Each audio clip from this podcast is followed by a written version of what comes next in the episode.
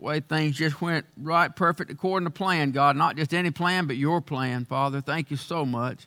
God, I thank you for the many that you've healed. God, as I scanned through that prayer list, Lord, there's many that I looked over because they're, they're better now. They're not in the hospital now, or they're, they're doing better now, or they're, they're not facing that same problem now, God. And it's, it's a blessing just to scan through and to know I need to go back and clean up a prayer list and take names off of it, God. That's just because of your goodness and your grace. And we just want to take time to tell you thank you, God, for being so good. Thank you that we can come into your throne room. Thank you that we can pray, God. Thank you that we can call out on the names of those that need help, those that are hurting, God, those that need a touch and need healing. Father, I thank you that we can call and ask you to, to meet with us here tonight, God, to forgive us where we failed you, to cleanse us of any sin, anything that would hinder your Holy Spirit from meeting here among us and being in the midst of us, God. Anything that would stop you from being able to dwell here with us and, and encourage us and strengthen us. And God, we pray you move in this place. Help us to learn something from your word. And above all, God, we pray that you'd be pleased in all that we do. We love you. We thank you and we praise you. In Jesus' name, amen. So last week we left off down at verse 14 and 15. I want to back up to about verse 7. It won't take that long to read about seven extra verses to try to kind of build the, the story back up to, to where we are. Verse number 7 of Acts chapter 4, when they had set him in the midst, this is, of course, talking about Peter and John. They've healed the lame man at the gate of the temple called Beautiful. And, and now they've been brought before the Sanhedrin Council, the 72 members of the Sanhedrin, and all the big wheels, the big cats. They've been brought and put in the middle of them and asked, By what power, by what name have you done this? Peter, filled with the Holy Ghost, said unto them, Ye rulers of the people and elders of Israel, if we this day be examined of the good deed done to the impotent man by what means he is made whole, be it known unto you all and to all the people of Israel, by the name of Jesus Christ of Nazareth, whom ye crucified, whom God raised from the dead, even by him doth this man stand here before you whole. This stone which was set at naught of you builders has become the head of the corner. We talked about it last week. They're very familiar with what Peter is talking about here in the Old Testament prophecies of the stone and the rejection. Neither is there salvation in any other, for there's none other name under heaven given among men whereby we must be saved. Now, when they saw the boldness of Peter and John and perceived that they were unlearned and ignorant men, they marveled. They took knowledge of them that they had been with Jesus. That would be the greatest thing anybody could ever say about us, is that they've been around Jesus. Verse 14, beholding the man which was healed standing with them, they could say nothing against him. That's where we left off. We want to pick up here, verse number 15. It says, But when they had commanded them to go outside of the council, so they put them out, conferring among, them, among themselves, saying, What shall we do to these men? That indeed a notable miracle hath been done by them and is manifest to all them that dwell in Jerusalem, and we cannot deny it but that it spread no further among the people, let us straightly threaten them that they speak henceforth to no man in this name. And they called them and commanded them not to speak nor to teach in the name of Jesus. And Peter and John answered and said unto them, Whether it be right in the sight of God to hearken unto you more than unto God, judge ye. We cannot but speak the things which we've seen and heard. So when they had further threatened them, they let them go, finding nothing that they might punish them because of the people, for all men glorified God for that which was done.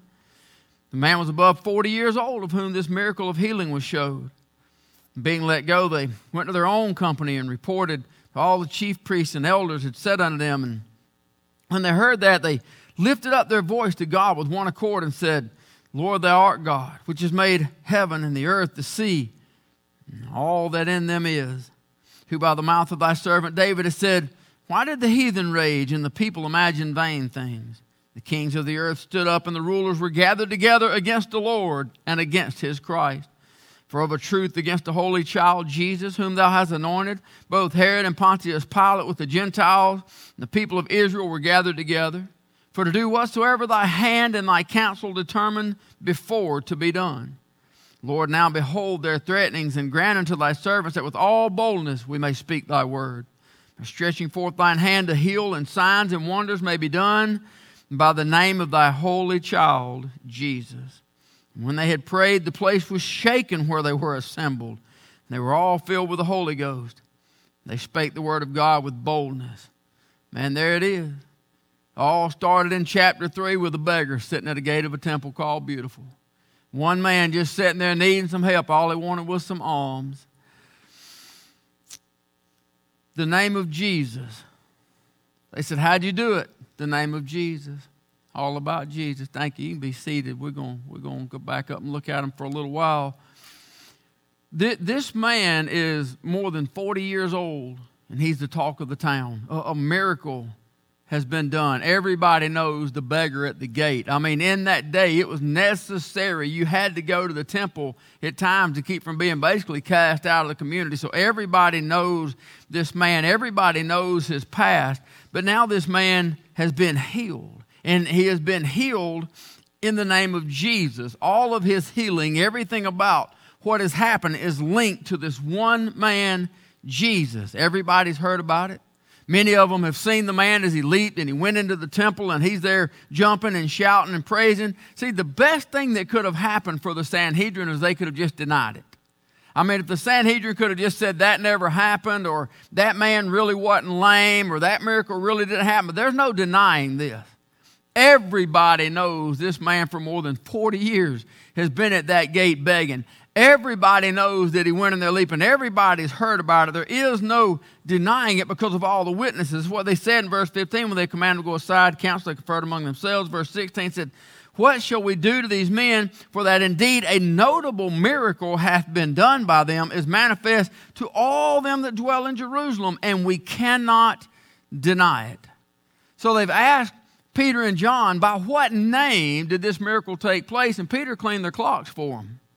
He let them know who Jesus was. He let them know you're the ones that crucified him. You're the builders that rejected the chief cornerstone. I mean, he didn't hold nothing back about letting them know who they are. So the Sanhedrin sends them out and they talk about, amongst themselves about what to do. And we talked about it last week. Originally, they probably expected to intimidate these two men or these three men, but certainly the two men and Peter and John with all their robes and their festive and all their titles and all that they had and all of their importance in the nation, they probably thought that they might intimidate. I, don't know that, but I'm just thinking with all this there, they probably had that possibility in their mind because, you know, in that day, if anybody came against anything in, in that council, you were thrown out of the synagogue. You could no longer be a part of it. So they were used to intimidating people. They were used to getting things their way by way of intimidation.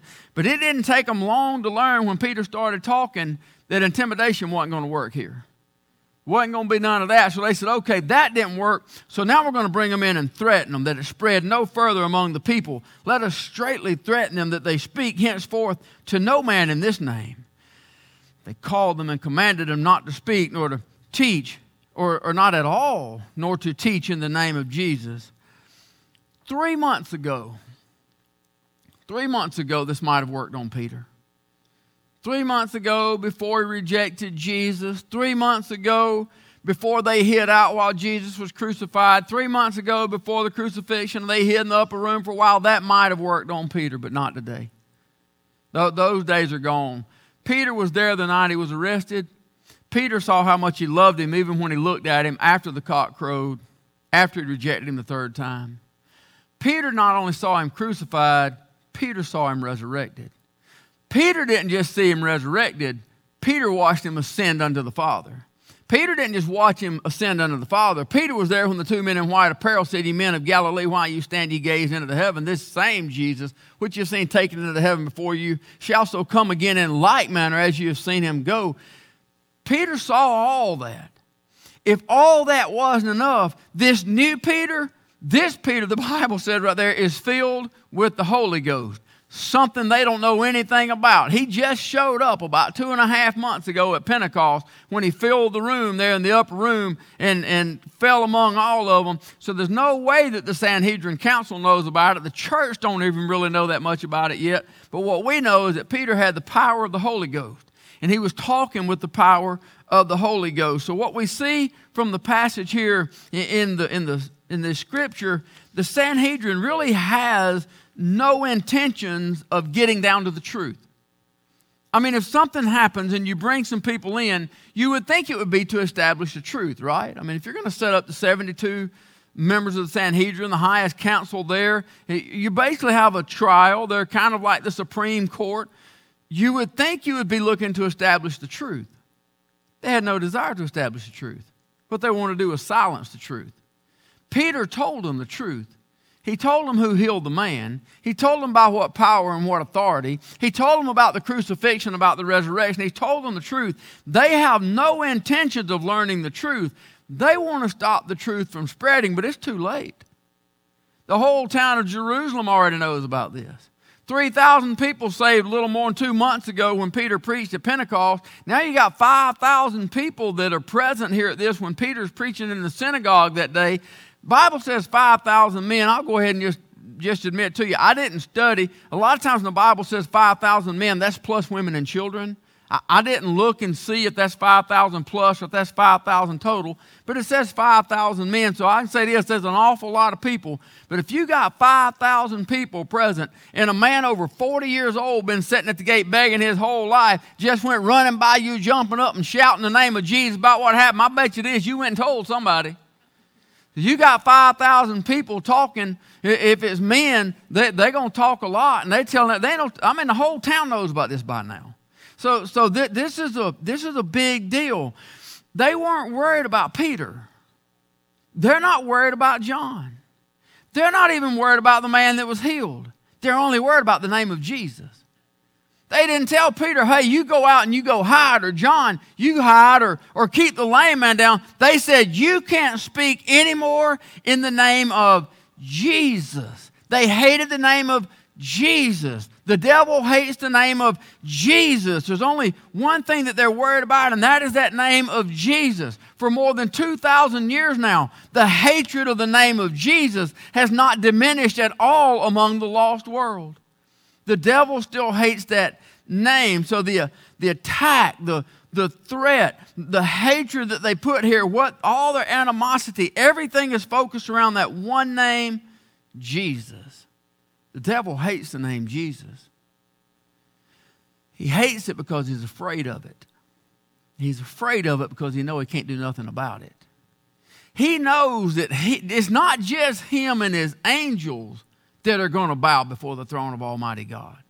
The devil knows that every knee shall bow and every tongue shall confess that Jesus Christ is Lord. The devil hates that name, and there is nothing that he can do to stop it.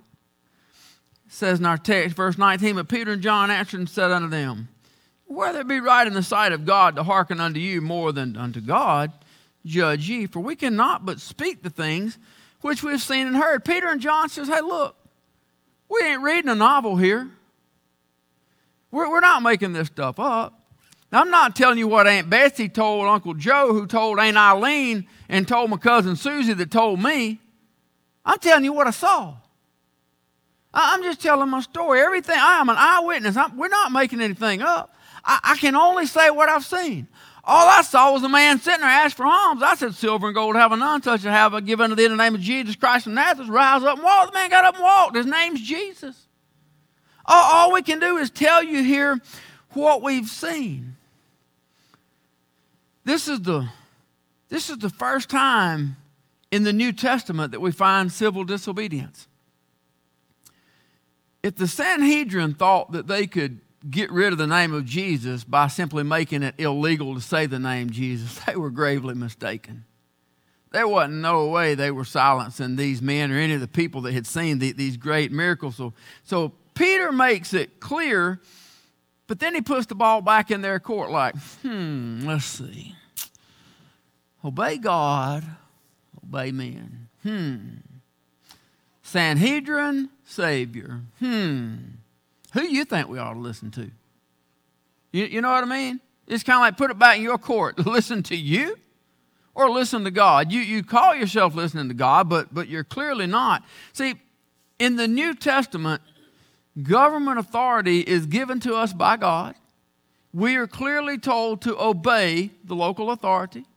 We are clearly told to obey government. If you remember, I preached a message not long after we came back, after we were closed for 12 weeks trying to get reopened when we had to close for COVID the first time. And I preached a message about that. They, to make it obvious, they were not after the church when they asked the church to close doors. They asked everybody to close. I realize some people didn't, and, and that's on them. But here's the reality: is like I told you what Dale said that one percent of a hundred thousand is a lot less than one percent of a hundred million, and so it was to contain the spread. So the government asked businesses to close. They asked us to stay at home, asked everybody to, to shelter in place. They asked the churches not to have gatherings. And, and we did that for 12 weeks. But that was because it was not an enforcement, it wasn't a law. They asked. And we did that for the sole purpose of trying to help save the lives of people. Now that we've had it, I understand how much more dangerous it is than I even knew back then. I didn't know what we were dealing with. I thought it was just a flu. I figured everybody would get it, but I learned me something. That's some bad stuff. There's a reason people die from that stuff. It's wicked, it's nasty, and, and, and, and it, was, it was hard to get over. But, but we, we closed in that time because it was asked. Romans chapter 13, verse 1 says, Let every soul be subject unto the higher powers, for there is no power but of God. The powers that be are ordained of God. Hebrews 13, 7, obey them that have rule over you and submit yourselves. Matthew chapter 22, verse 20, Jesus shows them a coin. He says, Whose picture is this? They say unto him, Caesar's. He saith unto them, Render therefore unto Caesar the things which are Caesar's, and unto God the things that are God. So the Bible makes it very clear that we are to obey man made laws until. There is an until. When a man made law contradicts the law of God, we can no longer follow that law, even if it means imprisonment. If they make it against the law to talk about the name of Jesus, we all just became criminals because we can't help but talk about Jesus. He's the one that washed away my sins and washed away yours. He's the one that's brought us here. He's the one that by his stripes we're healed. He's the one that shed his blood at Calvary's cross. He's the one that sprinkled it on the mercy seat of God. He's the name by which we'll be called up into heaven. He's the one we're going to spend eternity with. I can't tell anything about my past, present, or future without talking about Jesus. So if the law, if man makes a man made law that contradicts the law of God, then we can no longer listen to it. But as long as the man just puts a law out, then, then we are told in the scriptures to listen to it. Peter says you can make it illegal to talk about Jesus all you want to. You can decide for yourself whether or not you think we ought to listen to, but I'll go ahead and let you in on a little secret. All I can do is tell people what I saw. All I can do is tell people what I heard. And so, so they went out. It says in verse 21 that when they further threatened them, so the story doesn't give us the whole rest of the story. There was more threatenings. This conversation happened, might have even got a little. Can you imagine what, how red the faces of the Sanhedrin must have been? I mean, I imagine they were pretty chapped. I don't know. I mean, don't tell me that part of the story. But, but I'm figuring if they threaten them even more, they, they probably got pretty bent out of shape and they're threatening them. And it says that finding nothing how they might punish them because of the people, for all men glorified God for that which was done. The man was above 40 years old on whom this miracle of healing was. What we see here in this text is that when Jesus was born, this man was at least seven years old. When, when Jesus came into the temple, when Jesus came into Jerusalem at 30 years old, this man is at least 37 years old. So, probably if, if his parents quit taking care of him at whatever age, as a teenager or whatever, he became a beggar at the gate of the temple called Beautiful. I would imagine when he was really small, his parents probably started putting him at this gate because people were probably more prone to give money to a little child knowing that they need help than if somebody got older. So, probably the better part of his 47, his 40, however many years, he, he has been sitting here as a beggar when Jesus came by. Now, here's what I wonder I wonder if Jesus saw this man. I, wonder if this man saw Jesus. I, I tried looking around. I didn't do some in depth study. The best I can tell, it doesn't say that he ever did or didn't. But there's at least a good possibility that he might have. Uh, Let's just say that he did. This is just a forecast. I don't have anything to say that he did, he didn't, but let's just say that he did. Why wouldn't Jesus have healed him? And the only reason I'm even asking this because I want to show something else in our own personal lives. Say that Jesus saw him. Okay, and this is nothing but circumstantial evidence. Here's what I know. This man is a beggar at the gate of the temple called Beautiful, and I know that Jesus went to the temple. Okay? That's what I know. Did Jesus see the man? I have no idea. Did the man see Jesus? I have no idea. Has the man heard of Jesus? Oh, absolutely, he had to have. He's in Jerusalem. He can't not have heard of Jesus. But obviously, maybe he didn't ask Jesus to heal him. But we know that Jesus didn't heal everybody, regardless. But, but the, the reason I was thinking about this, and the reason I was even looking for it, to even wonder if it might be, because I, I thought if Jesus had saw him, why would Jesus not have healed him? And I thought of a lot of things. Number one, Jesus didn't heal everybody. Number two, maybe the man asked for alms and he didn't ask Jesus. That's what he asked Peter and John for. You know, maybe he didn't ask to be healed. So there's a lot of possibilities as why maybe not. But I thought about in our own lives about how sometimes we ask God for things and it seems like it took too long for God to intervene. Anybody know what I'm talking about on that one? You know, Mary and Martha thought that about Jesus. He didn't show up until the fourth day. He was late. There was, in, in Jewish customs, there was a hope for three days. In Jewish custom, there was custom, there was at least a glimmer of hope that after they'd been wrapped and put in there, that they could somehow possibly come back to life. But after three days, all hope was lost. There's a reason Jesus came on the fourth day and not the third day or the second day to take away all the thoughts of men that it was anything except the power of God that brought Lazarus out of that grave. They thought he was late, but what we know is that he showed up right on time. So here's what I was thinking. Number one, in our own lives, a lot of times we think God may be late, but God may be waiting on something. And the reason I was looking for that in the story and I couldn't find it, so I'm making all this up. Y'all know that, right?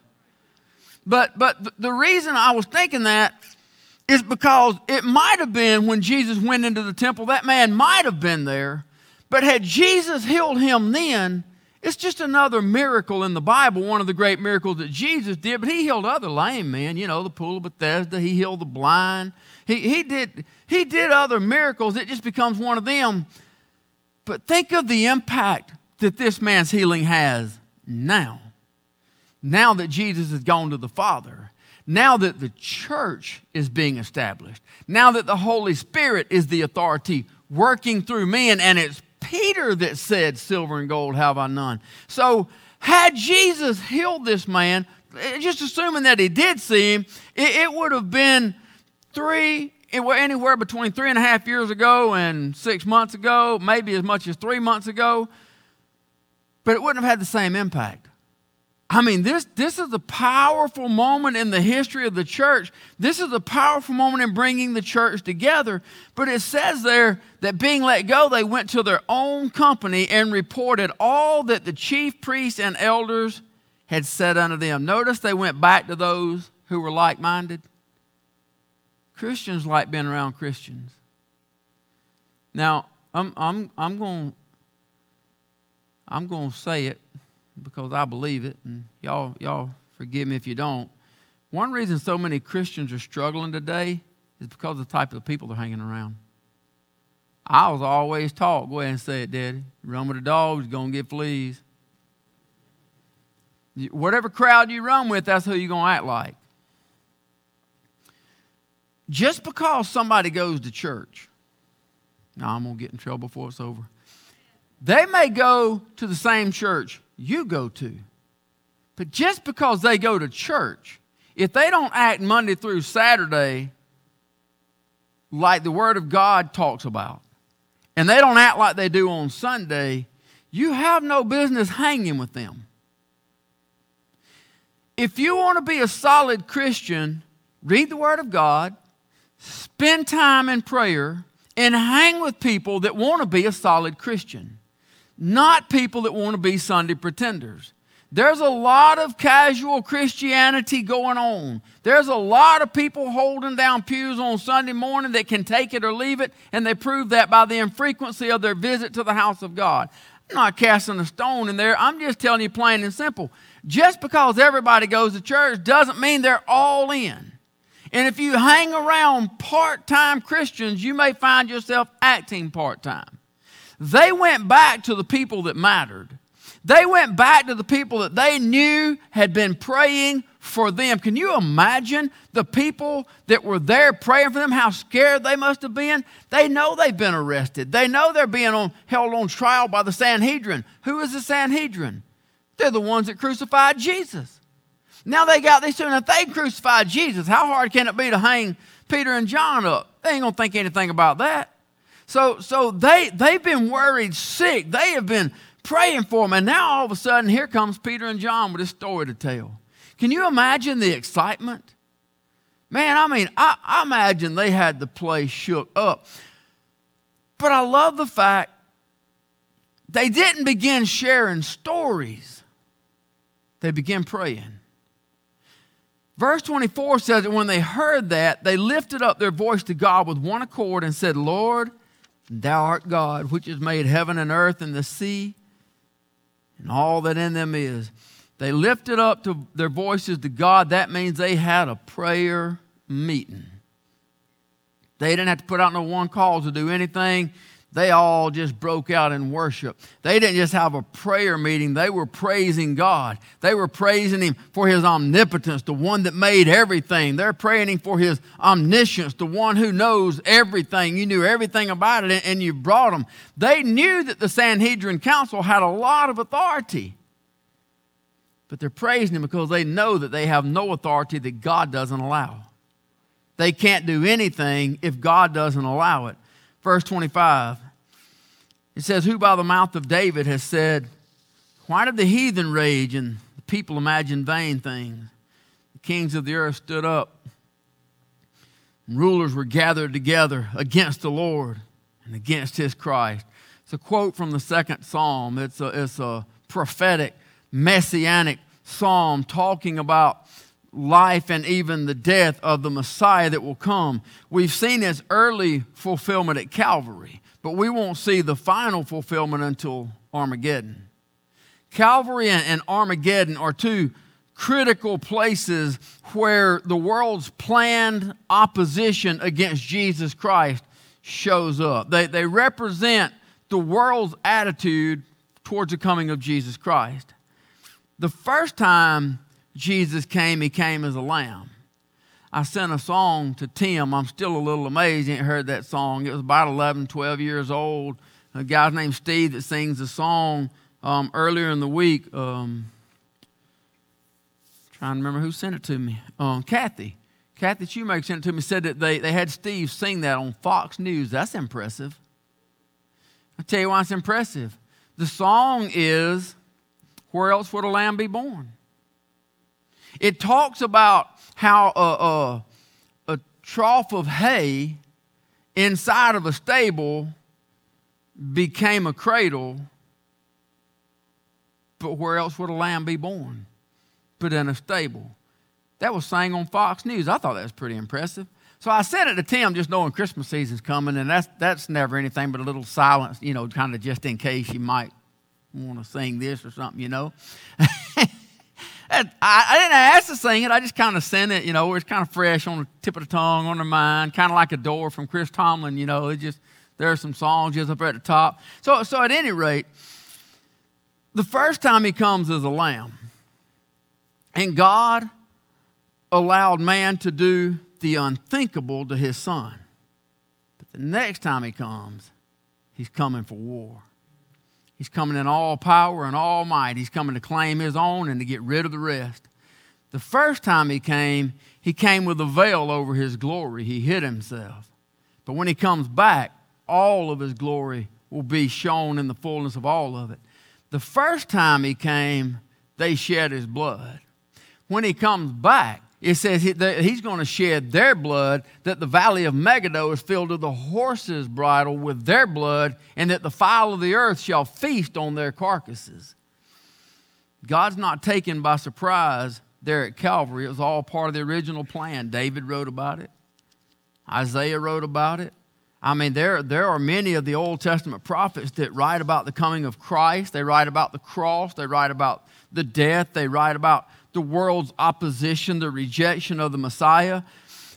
When Pilate put the sign over the head of Jesus, he, he, put, he put the, you know, up at the cross, we even do it in the Easter play, that Jesus of Nazareth, King of the Jews. That Old Testament text says that the world will reject the Lamb of God. The world will reject the, the Holy Child. Luke chapter 23, verse 38 says that a superscription also was written over him in letters of Greek and Latin and Hebrew. This is King of the Jews. It was written in Greek, but that is the language of the world's culture. It's written in Latin, that is the language of the world's power. It was written in Hebrew, that is the language of the world's only revealed religion at the time. The entire world endorsed the crime of Calvary, just like it was written in Psalm chapter 2. The text goes on, verse 27, it says, For of a truth, against thy holy child Jesus, whom thou hast anointed, both Herod and Pontius Pilate with the Gentiles and the people of Israel were gathered together for to do whatsoever thy hand and thy counsel determined before to be done. God determined it, not man. Not, not Pilate, not Caiaphas. God put all of this in motion, and the entire human race is mentioned in it. Herod and, and Pilate points to individual guilt. We know that, that Pontius Pilate um, is the one who, who actually had Jesus crucified, the one that actually condemned him. Herod Antipas is one of the Jewish leaders. He mocked Jesus. Um, Herod had Jesus beaten, had him scorned. Now, the reason Herod had Jesus beaten is because he was angry. But the reason Pilate had Jesus sentenced is because he was afraid. The motives are different, but the results are the same. The mob cried, Crucify him. That, that represents corporate guilt. Those are individual guilt, but now you bring in the corporate mob, the corporate gathering, the corporate of the Jews and, and the corporate of the Gentiles. It was the mob that yelled, Crucify him. Most of that mob is the Jews. They're the ones that's aggravated. It's the Jews who, who brought him to be crucified, but it's the Gentile who actually nailed him to the cross. They both went to Golgotha to watch him die on the cross. So you have both of them there. Psalm 2 is fulfilled that the whole world united against thy holy child Jesus, but it's all done in accordance with God's perfect plan. God took the most despicable act of violence and hatred that man has ever done on this earth, and he used it to show the incredible wonder of his amazing grace.